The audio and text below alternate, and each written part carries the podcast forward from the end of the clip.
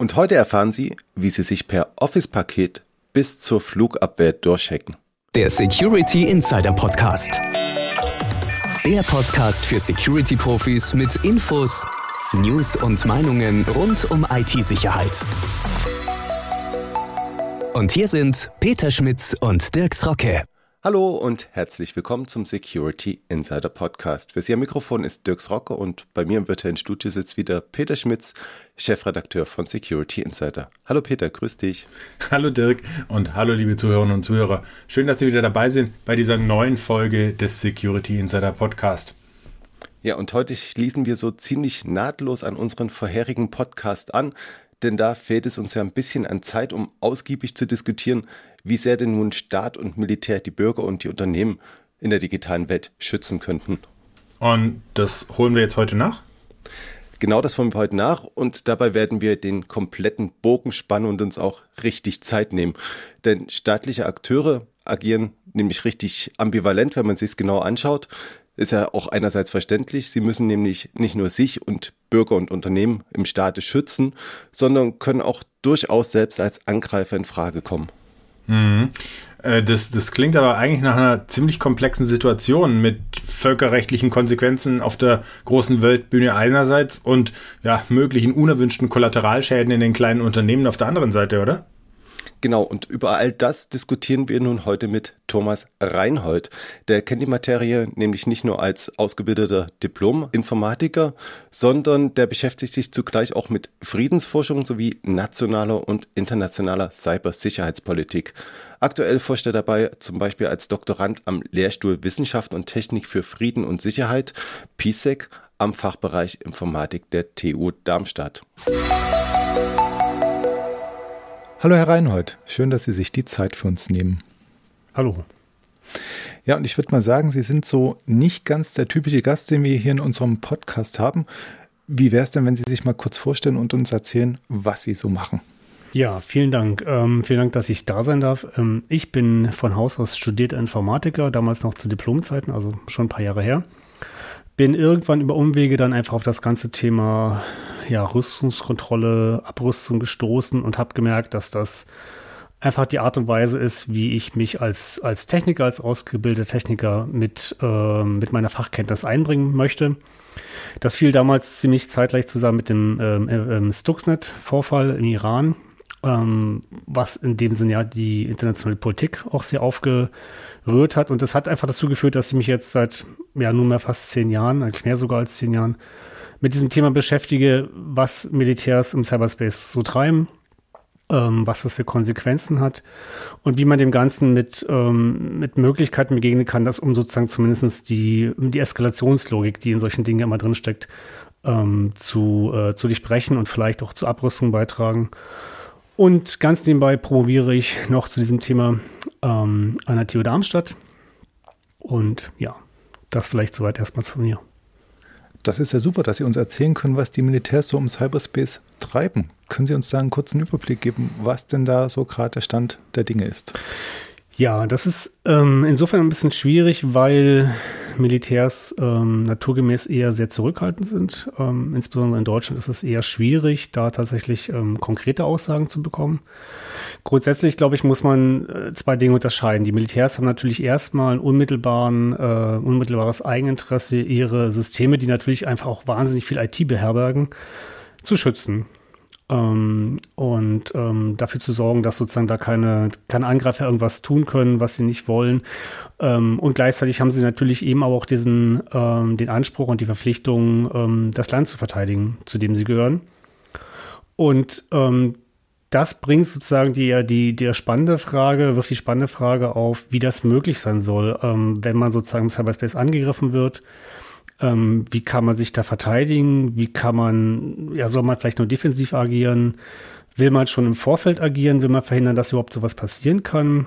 Ähm, ja, und ist, da ist man unmittelbar drin in diesen ganzen schwierigen Themen, weil dann ja unmittelbar auch völkerrechtliche Fragen berührt sind. Und die Militärs weltweit da gehen da sehr unterschiedlich ran. Es gibt Militärs, die sind sehr zurückhaltend, die sagen halt, okay, wir, wir sorgen einfach dafür, dass unsere IT so gut sicher und so gut und sicher ist, wie es uns möglich ist und hoffen, dass, äh, dass dies ausreicht, um Angreifer abzuhalten. Und es gibt andere Militärs und allen voran dann natürlich die, die USA, die sagen, das, das, das ist unmöglich. So, wir werden, der Angreifer wird immer Lücken finden und wir müssen, wir müssen einfach dafür sorgen, dass der Angreifer gar nicht die Gelegenheit bekommt, in unser System einzugreifen. Ähm, in den USA nennt sich das Defend Forward. Äh, ähm, und und die, die haben sozusagen sich eine, eine Policy gegeben, ähm, dass sie mit ihren militärischen Einheiten auch in, in Friedenszeiten einfach in IT-Systemen fremder, fremder Staaten aktiv sind, um sozusagen da äh, so eine Friction, also so viel den Angreifer quasi auf seinem eigenen Territorium so sehr beschäftigen, dass er eben gar nicht die Kapazitäten findet. Ob das am Ende funktioniert, da können wir vielleicht auch noch ein bisschen mehr drüber sprechen.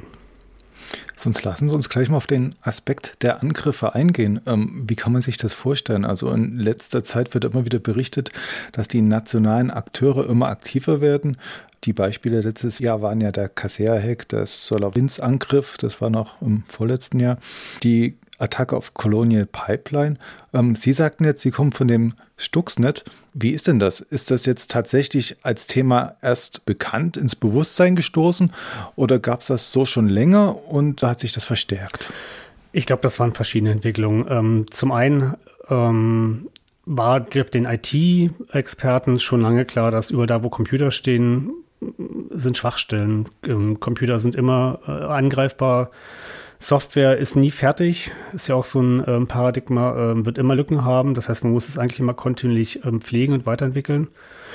Stuxnet war insofern besonders, weil ähm, diese Erkenntnis scheinbar auch da in die, in die internationale Politik durchgedrungen ist, dass ähm, ja da, wo man sozusagen in ein Kernkraftwerk oder andere sensible Systeme ähm, Computer hinstellt und die vielleicht noch ans Netz hängt, das war im Falle von Stuxnet jetzt nicht so, aber wenn die vielleicht sogar am Netz hängen, dann sind da erstmal Türen, die geöffnet sind, vielleicht nie gut verschlossen waren und die ein Angreifer ausnutzen kann. Und ähm, weil Stuxnet eben sozusagen ja ein Angriff war von wirklich äh, so gesichert es möglich ist, einem staatlichen Akteur, der im Iran sozusagen das, äh, die Nuklearanreicherungsanlage sabotiert hat, ähm, hat das international auf der politischen Ebene einfach ganz viel für ganz viel Unruhe gesorgt. Und gleichzeitig muss man bedenken, dass bei den vielen Berichten über Vorfälle, die man jetzt hört, ähm, verschiedene andere Aspekte dazu kommen. Einmal ist natürlich die mediale Auf Aufmerksamkeit viel, viel größer darauf. Dann ist ähm, die Aufmerksamkeit der, der Betreiber von IT-Systemen Gott sei Dank einfach auch sehr viel stärker auf ihre eigenen Systeme gerichtet. Lange war IT-Sicherheit sowas, was man halt irgendwie ja, was man mitbezahlen muss und im besten Fall, wenn man es gut macht, sich ähm, nie zeigt, sozusagen. Äh, schlechte IT-Sicherheit merkt man erst dann, wenn sozusagen, ähm, oder unterfinanzierte IT-Sicherheit, wenn was passiert. Und da hat sich bisschen was verändert, sodass man da einfach sehr viel mehr ähm, Berichte hört. Ähm, und gleichzeitig hat sich das Feld von Akteuren in dieser Domäne viel, viel ähm, stärker ähm, ausgebreitet über die letzten Jahre. Also wir haben unzählige kriminelle Akteure, die beispielsweise diesen Ransomware, also den Verschlüsselungssoftware-Angriffen einfach sich sozusagen da Geld verdienen, ein Feld für sich entdeckt haben. Wir haben zwischenstaatliche Akteure mit einer Anbindung an Staaten, die aber zum Teil eben auch nicht so ganz klar ist, die vielleicht aus politischen, aus ähm, äh, Verbundenheit zu ihrem Staat Dinge machen. Und wir haben die klaren staatlichen Akteure und ähm, die dann halt sozusagen ein Fremdsystem irgendwas machen. Die letzteren Fälle sind eigentlich die schwersten, weil man sozusagen, weil es gar nicht so einfach ist, ähm, nachzuweisen, dass ein Angriff von einem Staat kommt. Das ist halt bei vielen anderen militärischen Entwicklungen viel leichter. Ein Panzer, der über eine Grenze rollt, ist offensichtlich von einem anderen Staat. Bei einer Cyberattacke ist es sehr viel schwieriger.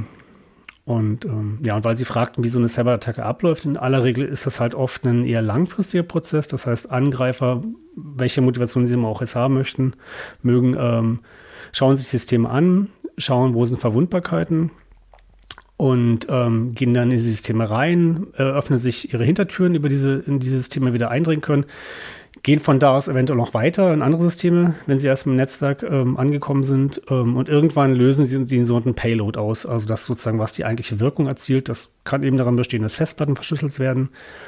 Ähm, das ist bei Spionage, was wahrscheinlich der allerhäufigste Fall ist, ähm, besteht darin, dass einfach Daten entwendet werden. Das muss der Angegriffene noch nicht mal mitbekommen. Und es kann aber eben sozusagen, dass jetzt das militärische Ende des Spektrums kann daran bestehen, dass man gezielt Systeme angreift. Was da noch wichtig ist zu unterscheiden, ist, dass ein, ähm, ein krimineller Akteur insofern ein bisschen leichter hat, weil ähm, der sozusagen, wenn man das mal mit einem mit einer Einkaufspassage ähm, oder mit einem Parkplatz ähm, vergleicht, der braucht einfach nur über den Parkplatz gehen, an jedem an jeder Autotür wackeln und wenn er ein ähm, ungeschlossenes Auto hat, dann dann nimmt er halt das und verschlüsselt das Auto. Ähm, das ist relativ simpel, weil man halt einfach immer Lücken finden wird. Und es gibt ja sogar Suchmaschinen für, äh, für offene IT-Systeme im Internet, mit, die halt bekannte Schwachstellen haben. Und militärischer Angreifer hat aber natürlich noch eine ganz andere Voraussetzung. Der verfolgt militärische Ziele. Der will halt nicht nur irgendeine Autotür aufmachen, sondern er will halt eine ganz spezielle Autotür, wo halt er vermutet, dass dann militärisch relevante Daten drin sind oder es in irgendeiner Form einen strategischen Vorteil ihm bietet. Und der muss natürlich sehr viel Vorfeldaufklärung betreiben. Wo steht dieses Auto, um dieses Bild mal weiter zu bedienen? Wie komme ich da hin? Sind da vielleicht zwischen mir und dem Auto noch ein paar Zäune, für die ich irgendwie erstmal woanders einbrechen muss, um diese Zäune öffnen zu können und so weiter? Also der muss sich, um mal zurück zur IT zu kommen, der muss sich sozusagen in dieses Netzwerk erstmal reinbegeben, muss da un, äh, unauffällig bleiben, darf nicht entdeckt werden und muss sich so vorarbeiten, bis er irgendwann bei diesem speziellen System ist, sei es äh, Flugabwehrsystem, ähm, um dann sozusagen da sein Payload zu installieren und den auszulösen oder ihn auch nur vorzubereiten, ihn auszulösen. Und in der ganzen Zeit musste natürlich, eben, was ich eben schon sagte, äh, musste dafür Sorge tragen, dass er nicht entdeckt wird. Das klingt jetzt wieder nach diesem gern bemühten Bild des chirurgischen Vorgehens des Militärs. Ist es wirklich so? Weil, wenn dem so wäre, da könnten jetzt alle unsere Hörer, die in der Wirtschaft sind, ausscheiden und müssten sich ja gar nicht sorgen, oder? Ja, Gute Frage. Ich meine, Sie werden vielleicht auch Zuhörer haben bei, äh, bei Rüstungskonzernen ähm, oder Konzernen, die auch im Rüstungsbereich arbeiten. Äh, und die sind vielleicht durchaus auch ein interessantes militärisches Ziel. Vielleicht jetzt nicht zum Zerstören, aber mindestens für Spionage oder andere Schlüsseltechnologien. Das klingt nach chirurgischen Vorgehen. Ähm, die Assoziation ist ein bisschen, finde ich, schwierig, weil chirurgisches Vorgehen bedeutet ja, wir machen sozusagen, also wenn man jetzt in die Medizin geht, meine Frau ist Medizinerin, deswegen äh, habe ich da ein paar Bilder parat ähm, der Chirurg ist ja sozusagen, hat ja den Ansatz, einem Körper minimal nur zu schaden. Ähm, ähm, und wenn irgendwelche inneren Operationen vorbereitet werden müssen, dann macht man halt einen ganz kleinen Schnitt und versucht möglichst wenig von dem eigentlichen Körper in irgendeiner Form zu beeinträchtigen, ähm, selbst wenn es unabsichtlich ist. Und bei Cyberangriffen ist es ein bisschen anders. Ähm, äh, weil man natürlich, ähm, um wieder bei dem Bild bei dem Autos zu bleiben und den Zäunen von Autos, wenn man ein ganz bestimmtes System heran will, muss man eben sich oft eben durch so ein Netzwerk durcharbeiten. Und das bedeutet, dass man die anderen Systeme, die immer auf dem Weg dahin passiert, die hackt man halt genauso. Das heißt, man infiltriert, infiltriert und ähm, manipuliert auf dem Weg zum eigentlichen Ziel schon ganz viele andere Systeme und löst da im schlechtesten Falle vielleicht Dinge aus, die man gar nicht beabsichtigt hat. Und das, das viel ähm, zitierte Beispiel, was ein bisschen überstrapaziert ist, aber im Prinzip einfach funktioniert ist, dass eins von diesen Computersystemen, die man auf dem Weg dahin passiert, um das eigentliche Ziel zu erreichen, vielleicht ein Krankenhaus ist und man dann möglicherweise aus Versehen die Notstromversorgung abschaltet, ohne es zu wollen. Ähm, eigentlich will man nur weiter, aber man hat, löst vielleicht Konsequenzen aus und ähm, kann, kann nicht immer sozusagen sicher in einem IT-System, wenn man sich sozusagen Netz in einem IT-System befindet, von innen heraus feststellen, wofür dient es IT-System und bringe ich jetzt sozusagen durch die Manipulation irgendwas aus dem, aus dem Takt, was ich nicht äh, hätte aus dem Takt bringen sollen. Das klingt jetzt wirklich ein bisschen abstrakt. Also sehen Sie wirklich dieses Krankenhaus als vorgelagertes System für ein militärisch angreifbares Ziel oder denken Sie jetzt eher an diese ganzen Lieferkettenangriffe? Lieferkettenangriffe ist, glaube ich, nochmal was anderes. Ähm, da können wir vielleicht gleich nochmal drauf eingehen. Das ist nochmal eine spezielle Form von Angriff. Ähm, und das mit dem Krankenhaus, das ist natürlich wie ein, ein, ein Beispiel, was überstrapaziert ist. Aber es, es verdeutlicht halt, dass man im IT-System, äh, wenn man das ähm, sich aufge... Also jedes IT-System, was man in irgendeiner Form hackt, um damit irgendwas zu tun, bedeutet ja, man umgeht Sicherheitsmechanismen und man bringt das IT-System in irgendeinem Zustand, wo sich der Hersteller oder der, die Administration ähm, nicht wollte, dass dieses IT-System in diesem Zustand ist. In irgendeiner Form muss man Sicherheitsmaßnahmen aushebeln, muss verhindern, dass irgendwelche ähm, Logging-Algorithmen äh, bemerken, dass man da war. Das heißt, man muss dieses System manipulieren. Und bei der Manipulation kann halt, können halt, un, ähm, können halt Konsequenzen auftreten, die man vielleicht selber als Angreifer so nicht äh, be ähm, äh, betrachtet hat. Im besten Falle sollten militärische Angreifer das ähm, durch eine saubere, ähm, saubere Vorfeldaufklärung möglichst vermeiden. Ähm, aber so eine Ziel, äh, so eine Flugabwehrsystem, das ist beispielsweise, das erreicht man halt nicht einfach so aus dem Internet, sondern da muss man einfach halt wirklich sich durch, ähm, durch so ein, äh, militärisches Netzwerk hangeln, um irgendwo da anzukommen und ähm, so dass man halt in jedem Fall in irgendwie fremde IT-Systeme, andere fremde IT-Systeme manipuliert. Was ist denn so einem militärischen jetzt Flugabwehrsystem vorgelagert? Also wodurch müsste man sich denn da prinzipiell hangeln, wenn man dann hin wollte? Also wer wäre dann als auf dem Weg noch mit betroffen? Das ist eine gute Frage. In jedem Fall erstmal natürlich die, die Firewalls, die solche Systeme immer haben, also quasi die eigentlichen Schutzmechanismen, die so Systeme von außen oder gegen Angriffe von außen abwehren. Ähm, dann gibt es solche Bereiche wie die Demilitarisation, äh, DMZs, die dir noch vorgelagert sind äh, als Schutzmechanismen. Aber dann kann ein Angriff ja auch beispielsweise ein Angreifer feststellen, dass diese, wenn wir bei der Flugabwehr erstmal bleiben, äh, feststellen, dass er das System gar nicht so erreicht, weil es keine direkte Netzwerkverbindung zu diesem System gibt. Und dann könnte er beispielsweise beschließen, naja, aber es gibt ja vielleicht Leute, die in der Verwaltung arbeiten, die ähm, auch bei der Flugabwehr regelmäßig arbeiten. Da gibt es ja auch eine Verwaltung, da müssen Dienstpläne beachtet werden, wie auch immer und könnte vielleicht auf die Idee kommen zu sagen, ja, dann infizieren wir vielleicht die Verwaltungssoftware, um auf dem Weg irgendwie in die Verwaltungssoftware von der Flugabwehr zu kommen und dann da unseren Payload hinzureichen. Und so hat man halt eben vielleicht doch relativ schnell Systeme mit ähm, in dieser Angriffskette mit drin, ähm, die in dem Sinne eigentlich das, nicht das militärische Ziel sind. Hm. Also da wären wir jetzt dann quasi dann doch bei der Lieferkette, also dass ich die Tools, die Software, die Systeme schon mal prophylaktisch infiziere, um die dann in dem Fall nutzen zu können, wenn es ein militärisches Ziel einsetzt. Genau.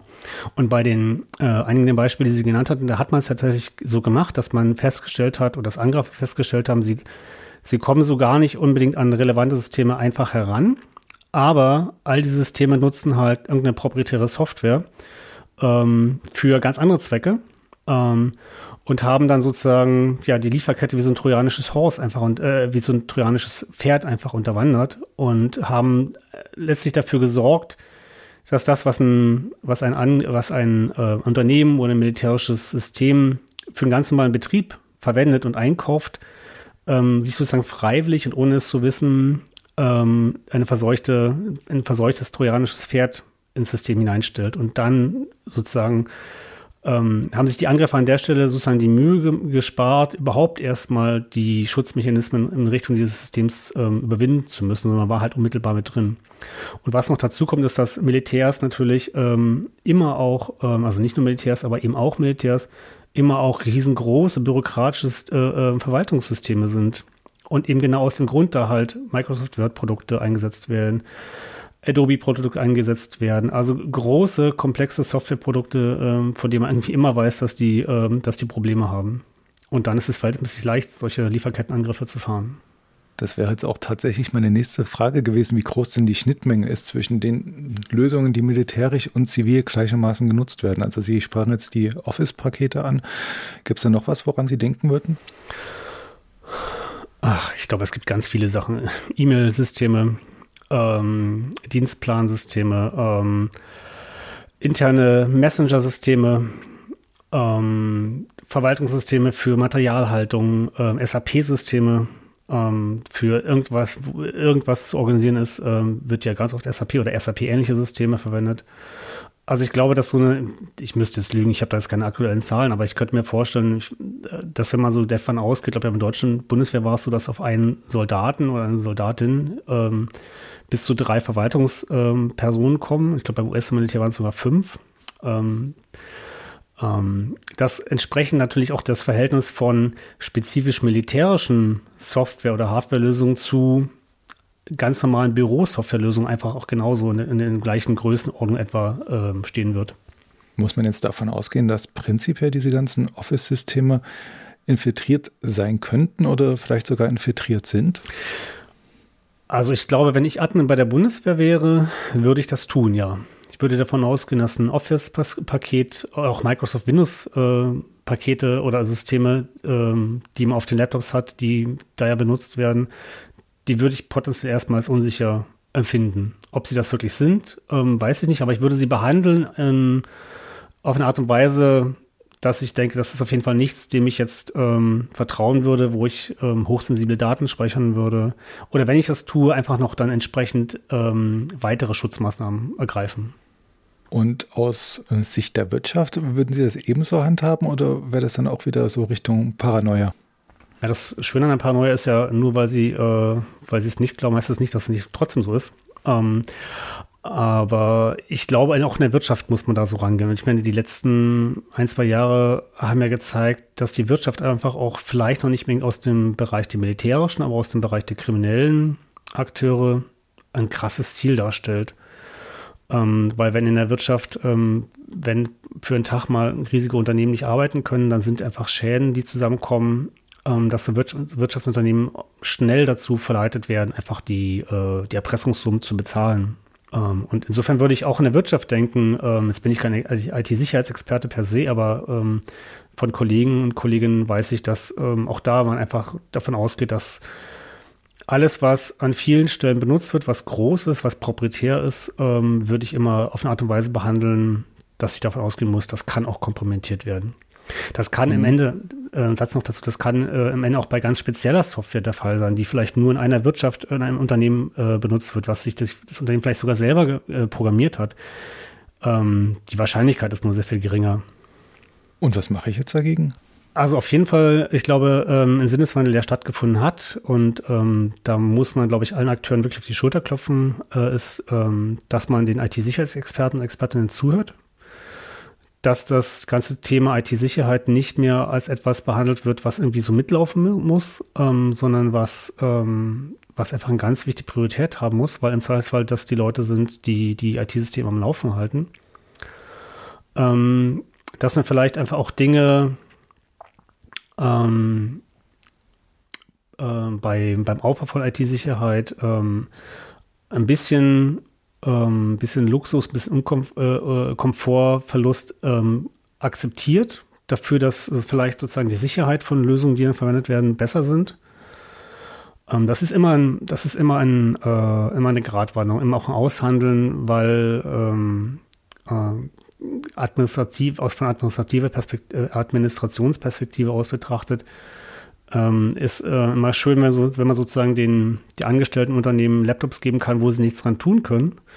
Ähm, das ist für die Benutzer dieser Laptops aber sehr, sehr äh, hinderlich äh, und ähm, trägt es nicht dazu bei, dass man da besonders zufrieden mit ist. Das heißt, man muss immer, ist immer so ein Aushandelsprozess. Aber IT-Sicherheit einfach zu priorisieren ähm, auch drüber nachzudenken, wo sind unsere, wo sind unsere Assets gespeichert, wo, wo liegt das, was für uns wichtig ist, was brauchen wir wirklich, damit wir funktionieren und den, den ähm, da Markt sein können, agieren können, wo wir es eigentlich sein wollen und das besonders zu schützen ähm, vielleicht manche Computer einfach auch gar nichts ans Netz hängen, wo es nicht notwendig ist. Ähm, auch das ist ja ein Trend, ähm, der so ein bisschen ungebrochen ist, dass man einfach irgendwie alles mit Internet ausstattet oder mit Bluetooth und ähm, alles ist irgendwie vernetzt.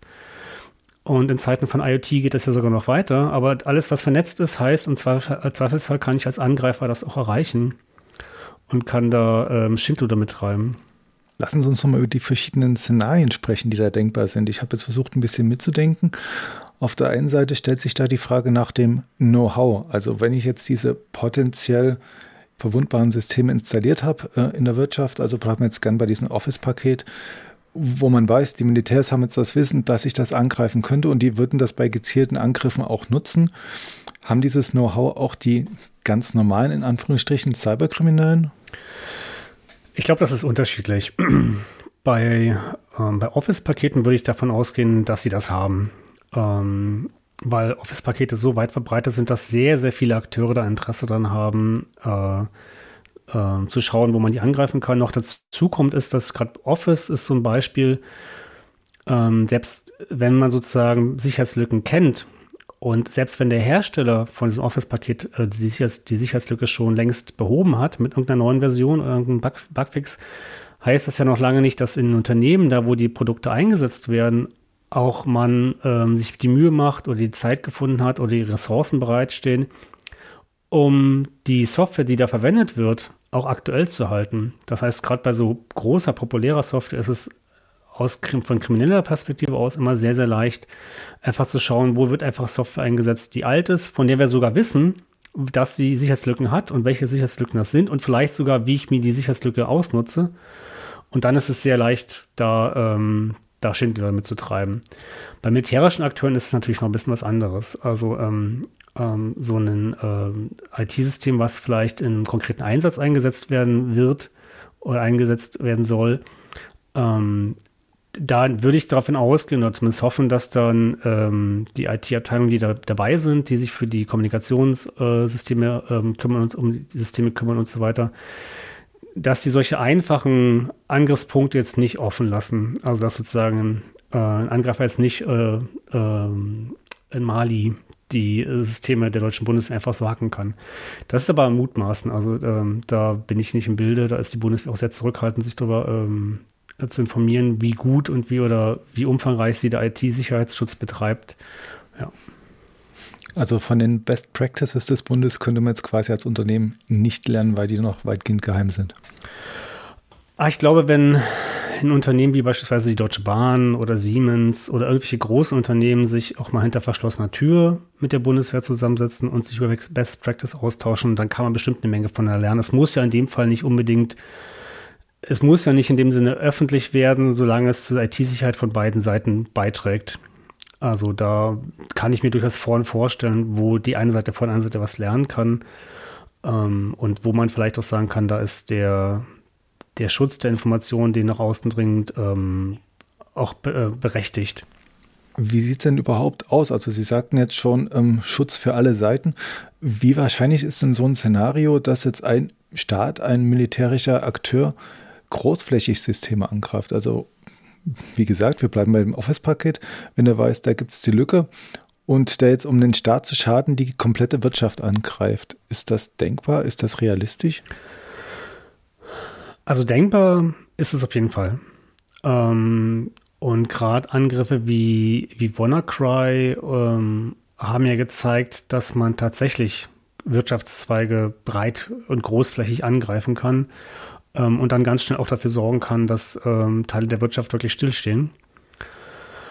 Ähm, wie realistisch das ist, ist, ne, glaube ich, eine völlig andere Frage. Ähm, ich sagte ja vorhin schon, militärische äh, äh, Akteure verfolgen immer ganz konkrete Ziele. Und auch militärische Akteur, der vielleicht jetzt mal an Stand schaden möchte, hat vielleicht nicht unbedingt ein Interesse, dass aus so einem Cyberkonflikt gleich ein konkreter äh, militärisch-physischer Konflikt wird, weil ein Staat sagt, und das sagen mittlerweile eigentlich die meisten Staaten, die sich irgendwie ähm, IT-Sicherheitspolicies geben und Doktrinen geben, die sagen, dass eine Cyberattacke durchaus auch in dem Bereich von der Relevanz einer militärischen Attacke ähm, äh, die, die Dimension annehmen kann und dann sich sozusagen die Staaten vorbehalten, auch militärisch konventionell zu reagieren. Und ein Angreifer, der jetzt ähm, bei dem anderen Staat einfach mal komplett die Wirtschaft angreift und runterfährt für einen Tag oder vielleicht sogar länger, ähm, würde mit, mit höchster Wahrscheinlichkeit genauso einen Fall auslösen und müsste dann sozusagen einen konventionellen Konflikt militärisch fürchten und dann zumindest davon überzeugt sein, diesen Konflikt auch gewinnen zu können. Und ansonsten wird er vielleicht diese krasse Cybermaßnahme nicht ergreifen, sondern würde eher Nadelstichtaktikmäßig einzelne kleine Systeme angreifen und immer versuchen, unterhalb von dieser Schwelle zu bleiben. Ähm, dass das Ganze in, ähm, in einen konventionellen Konflikt ähm, äh, eskaliert. Ist das da vergleichbar mit dieser ganzen Atomdoktrin, dass man quasi dieses Abschreckungspotenzial behält, spioniert und nach Schwachstellen sucht, die aber nie großflächig ausnutzen wird? Ja, äh, auf eine gewisse Art und Weise. Auch bei den, bei den nuklearen oder nuklearen Zeiten, das ist ja auch immer noch nicht vorbei, aber in den Hochzeiten von diesen nuklearen Krisen ähm, waren auf jeden Fall die Konflikte, die geführt wurden, ähm, die Stellvertreterkonflikte, die es ja oft waren, da hat man eben auch Sorge getragen, ähm, das nie so zu eskalieren, dass eine der Seiten sagt, wir nutzen jetzt unsere nuklearen Mittel und, ähm, äh, und greifen jetzt zu dieser radikalen Maßnahme. Und, und im, im, Bereich dieser Analogie kann man das, glaube ich, auf den Cyberspace übertragen. Gibt es da schon ähm, internationale Abkommen bzw. Vereinbarungen, dass es in die Richtung auch gefestigt wird und irgendwie kodifiziert? Jein. Also grundsätzlich ähm, muss man sagen, dass nach internationalem Völkerrecht ähm, es ja schon erstmal grundsätzlich die Ausübung von Gewalt ähm, Staaten untersagt. Ähm, sie dürfen sie einsetzen im Sinne von Selbstverteidigung äh, und so weiter. Ähm, und das würde halt auch bedeuten, dass ähm, die Gewalt über den Cyberspace oder die militärische Gewalt über den Cyberspace auszuüben äh, untersagt ist. Schwierig wird es und dann, das eben sozusagen da, wo Debatten eigentlich noch stattfinden, schwierig ist sozusagen jetzt sich zu überlegen, was genau bedeutet das denn? Wo fängt eine militärische Attacke an im Cyberspace? Bei konventionellen Attacken ist es wird relativ einfach. Es fliegt eine Rakete und Dinge gehen kaputt. Im Cyberspace geht ja oft erstmal nicht direkt was kaputt, aber vielleicht indirekt oder mittelbar nur oder Menschenleben werden mittelbar nur bedroht.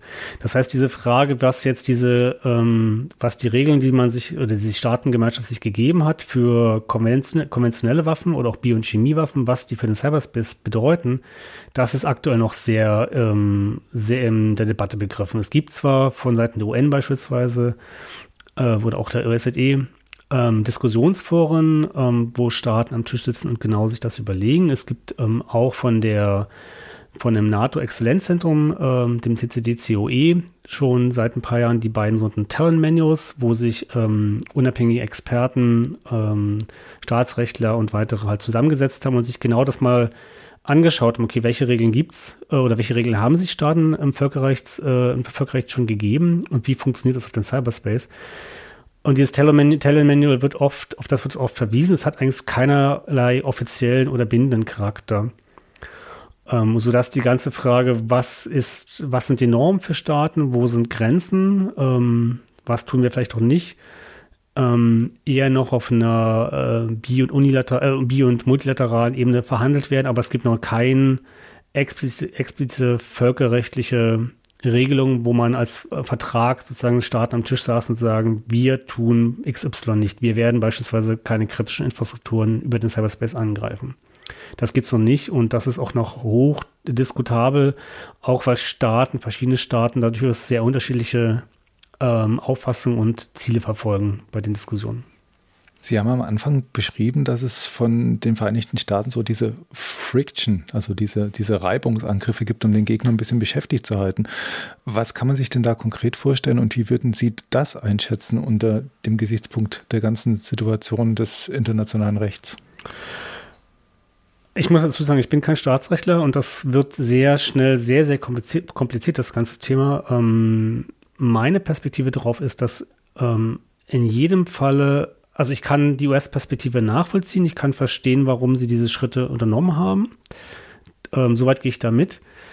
Trotzdem muss man sagen, dass in Friedenszeiten, in fremden IT-Systemen irgendetwas tun, irgendeine Manipulation vornehmen, irgendwie in irgendeiner Form aktiv sein, ist eigentlich in jedem Falle ähm, ein, ein, Über, ein Übergriff auf dieses System. Und wie ich das vorhin an diesem Krankenhausbeispiel schon erläutert habe, kann das eben auch mal un unvorhergesehene Konsequenzen haben. Also es könnten tatsächlich mal im Krankenhaus Menschen zu Tode kommen oder man deaktiviert irgendwas, aktiviert irgendwas, schaltet irgendein IT-System aus, was vielleicht wichtig gewesen wäre, um irgendeinen irgendeinen industriellen Prozess zu stoppen ähm, oder irgendwas in, in, in einem, äh, in einem Damm werden irgendwelche Dinge plötzlich äh, geraten außer Kontrolle. Das ist auf jeden Fall nicht auszuschließen. Insofern muss man eigentlich sagen, das Agieren in fremden IT-Systemen ist immer etwas, was mit höchster Sorgfalt äh, betrieben werden muss. Gleichzeitig muss man auch sagen, und das ist quasi das große Aber, wenn man jetzt sagt als Staaten, okay, wir machen das nicht als Militärs, ähm, wir halten uns da zurück, auch wenn das uns für uns vielleicht ein sehr, sehr effektives Mittel wäre, haben wir den ganzen Bereich der Cyberspionage, ähm, der ja sozusagen völkerrechtlich auf eine gewisse Art und Weise geduldet hat und der von dem, von dem prozessuralen, von dem technischen Ansatz ja im Prinzip genau dasselbe ist. Der einzige Unterschied zwischen Spionage und einer Cyberattacke ist, dass sozusagen der Spion halt Daten kopiert und derjenige, der was kaputt machen will, halt Ransomware installiert oder in irgendeiner Form dafür sorgt, dass IT-Systeme kaputt machen. Aber das, was sie tun, nämlich dass in fremden IT-Systemen agieren, ist exakt das Gleiche. Und das eine wird sozusagen im Prinzip als Gentleman's Agreement geduldet und das andere wäre nach Völkerrecht auf jeden Fall, glaube ich, nicht äh, legitim. Mhm. Es gibt ja bundesweit auch die verschiedensten ja, ähm, Cyberabwehrzentren, zentralen Stellen für Informationssicherheit im Sicherheitsbereich, Forschungsinstitut Cyber Defense und Smart Data, um nur einige zu nennen. Wie muss man die denn eigentlich bewerten? Ist, das, das klingt immer so ein bisschen nach Abwehr und wir schauen mal nach, was alles so auf uns einprasselt, aber sind die dann doch schon eher bei Spionage angesiedelt oder was machen die denn? Ich bleibe mal bei dem deutschen Cyberabwehrzentrum. Das ist tatsächlich ganz gut dokumentiert, was da passiert. Ähm, das ist eine Einrichtung, die zumindest ursprünglich auf jeden Fall erstmal nur für die reine Lagebildkoordinierung eingerichtet wurde. Das heißt, man hat beschlossen, ganz paar Jahre ist es ja schon her, dass man die verschiedensten Akteure in Deutschland, die irgendwie da eine Rolle spielen, Bundeskriminalamt, ähm, das BSI, äh, der Bund, das, Militär, äh, das THW, also all die Leute, die in irgendeiner Form im äh, bei Cyber Großlagen halt mitspielen müssten, dass man die an den Tisch bringt, ähm, dass man Kommunikationsstrukturen und auch Eskalationsstrukturen schon mal aufbaut, damit, wenn was passiert, man die Leute alle an den Tisch hat.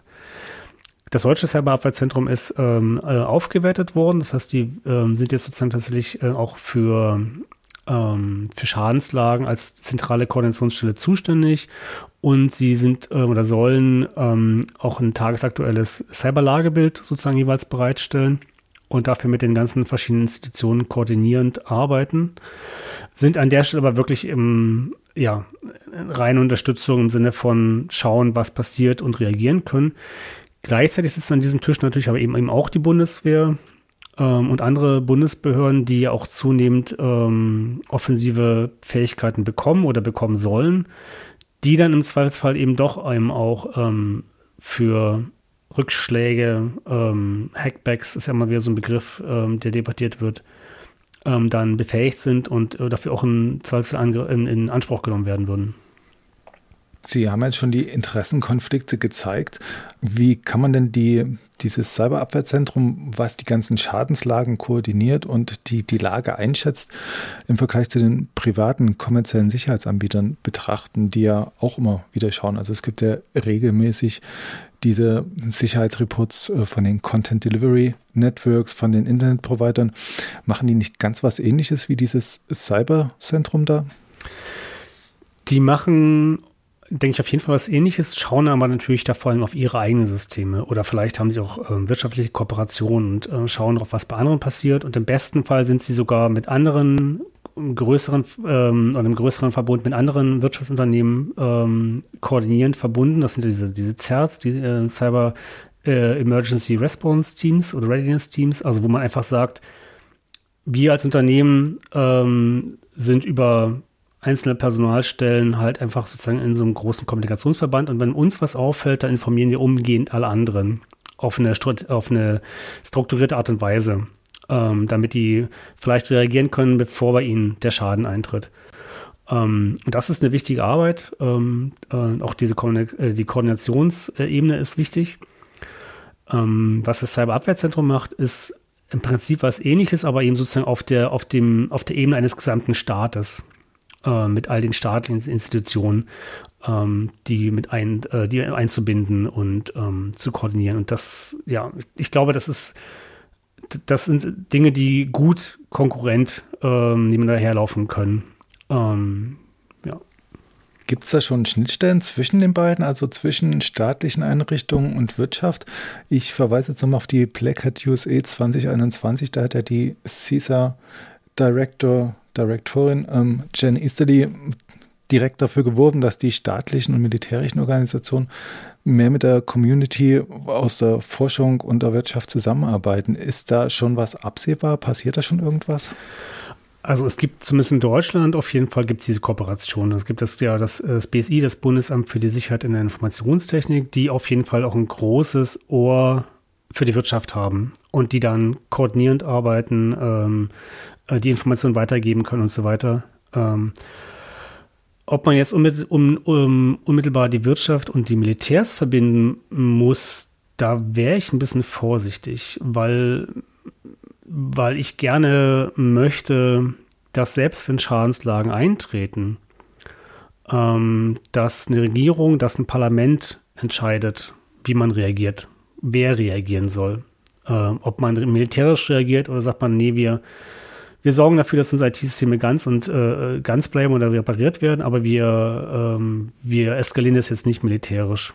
Ähm, und in Deutschland haben wir verschiedene, vielleicht sogar viel zu viele Institutionen, die da ähm, Kapazitäten haben, die dafür in der Lage wären oder befähigt werden könnten. Ähm, Und wenn es meines Militärs, dann ist es so.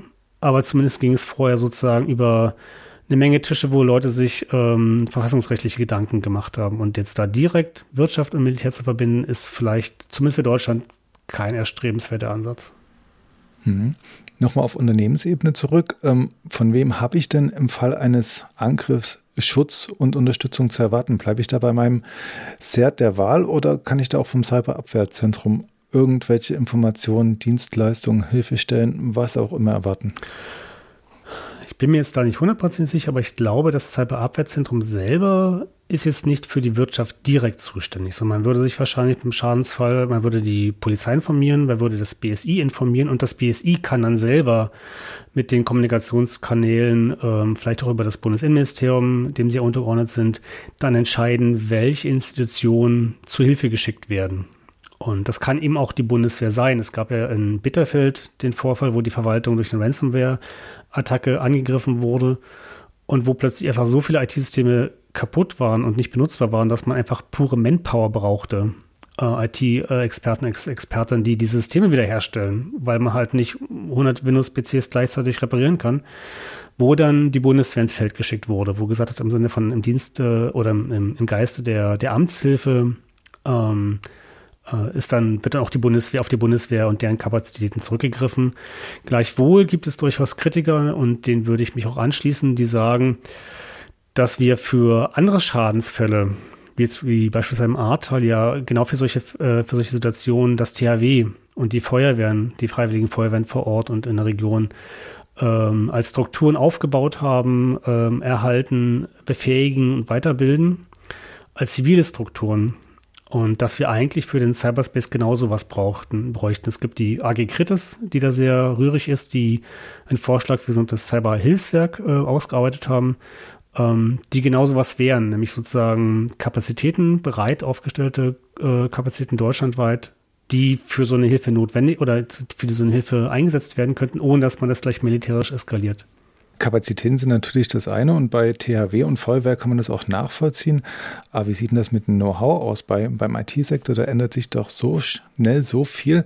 Ist es überhaupt realistisch, da so eine freiwillige Einsatztruppe zusammenzustellen, die jederzeit aktuell agiert und auch die aktuellen Gefahren kennt und einschätzen kann?